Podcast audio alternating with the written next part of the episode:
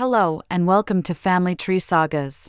We are excited to share the true tales from our own diverse family tree and to remind you that every family tree has its own incredible sagas. These narratives, richly painted with meticulous genealogical research and AI enhanced creativity, celebrate the legacies that forge our identities. Explore the enchanting Sicilian sagas, uncover the depths of northern Mexico with the Allende Chronicles, and venture into the heart of dispatches from the disputed Texas territories. Each story is a piece of a much larger puzzle, just like the stories in your own tree. So, let's set sail on this journey of discovery together, celebrating the sagas that connect us all. Sicilian Sagas Sicily to San Antonio, Chapter 4 She Walks in Dreams. In the fading light of the Sicilian day, Angelo stood amidst the fields of Alia, his gaze lingering on the distant silhouette of Valledolmo. The village, nestled atop its own mountain peak, seemed to hold a secret treasure, one that stirred his heart with a mix of longing and hope. She lives there, he murmured, his voice a blend of awe and wistfulness amidst the ancient stones and winding streets of Valledolmo.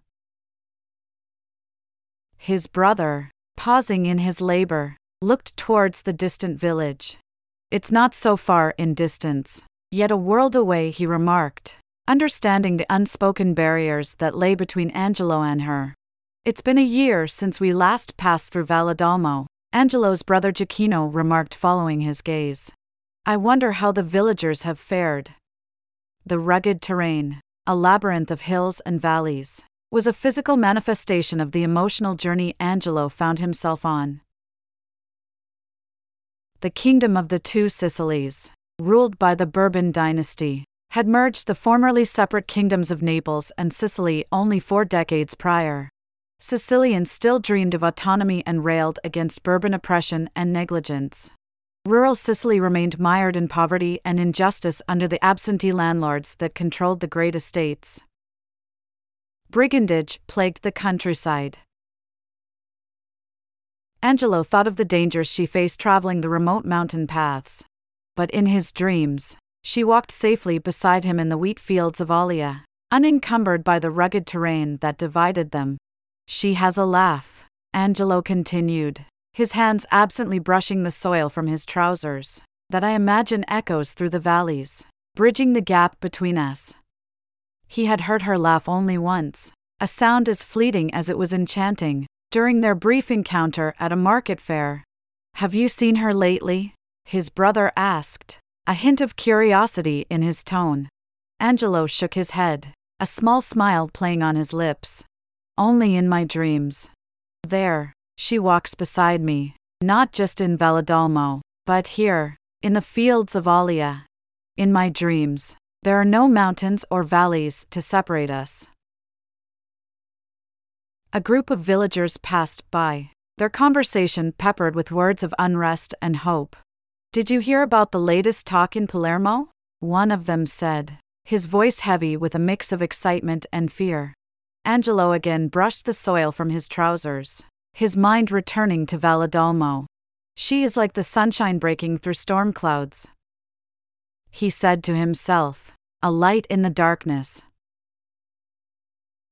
The conversation turned to the day to day life in Alia, but Angelo's thoughts remained steadfastly with her. He pictured her moving gracefully through the streets of Valledolmo, her presence a light in the rustic charm of the village. She is like the sun, he said softly, illuminating the darkest corners of my thoughts, bringing warmth to the chill of solitude. His thoughts were interrupted. Italy must be united, proclaimed Francesco the village shoemaker. We cannot remain fragmented states and kingdoms, easy pickings for foreign powers. You speak treason against King Ferdinand of the Bourbons, argued Pietro the baker. For centuries, Sicily has been ruled from Naples. Unification threatens our island's autonomy. Autonomy, scoffed an elderly farmer named Marco. We Sicilians are oppressed under the Bourbons. Unification will bring progress and liberty denied us by Naples. And what of our taxes? countered Pietro. You think unification will relieve our poverty? We will be bled dry funding wars in the north. Angelo and Gioacchino exchanged glances, but did not interrupt the spirited debate. The merchants and tradesmen of Alia were divided on the Risorgimento, the movement to unify Italy's kingdoms and states into one nation.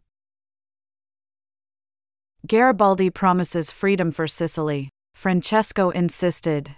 His redshirts defeated the Bourbons in battles across the south. Yet he hands us over to Piedmont and its greedy king, argued Pietro. Sicily will be ruled by northerners who care nothing for our land or customs. The arguing continued as the brothers extricated themselves from the crowded square. Both yearned for liberty, but unification's benefits remained uncertain. They would have to wait and see what the tides of history washed onto Sicily's shores. They entered the small cottage they shared with their parents, Giuseppe and Concetta Maria. The smell of simmering tomato sauce filled the air. Is Nana awake? Angelo asked his mother, kissing her cheek in greeting. Concetta sighed, stirring the pot on the hearth. She's sleeping now. The rheumatism in her hands has worsened this winter. Giuseppe looked up from repairing a clay amphora. The cold damp gets into her bones. I wish we could afford more wood to keep the cottage warm. At least she's with us and not alone, Concetta said.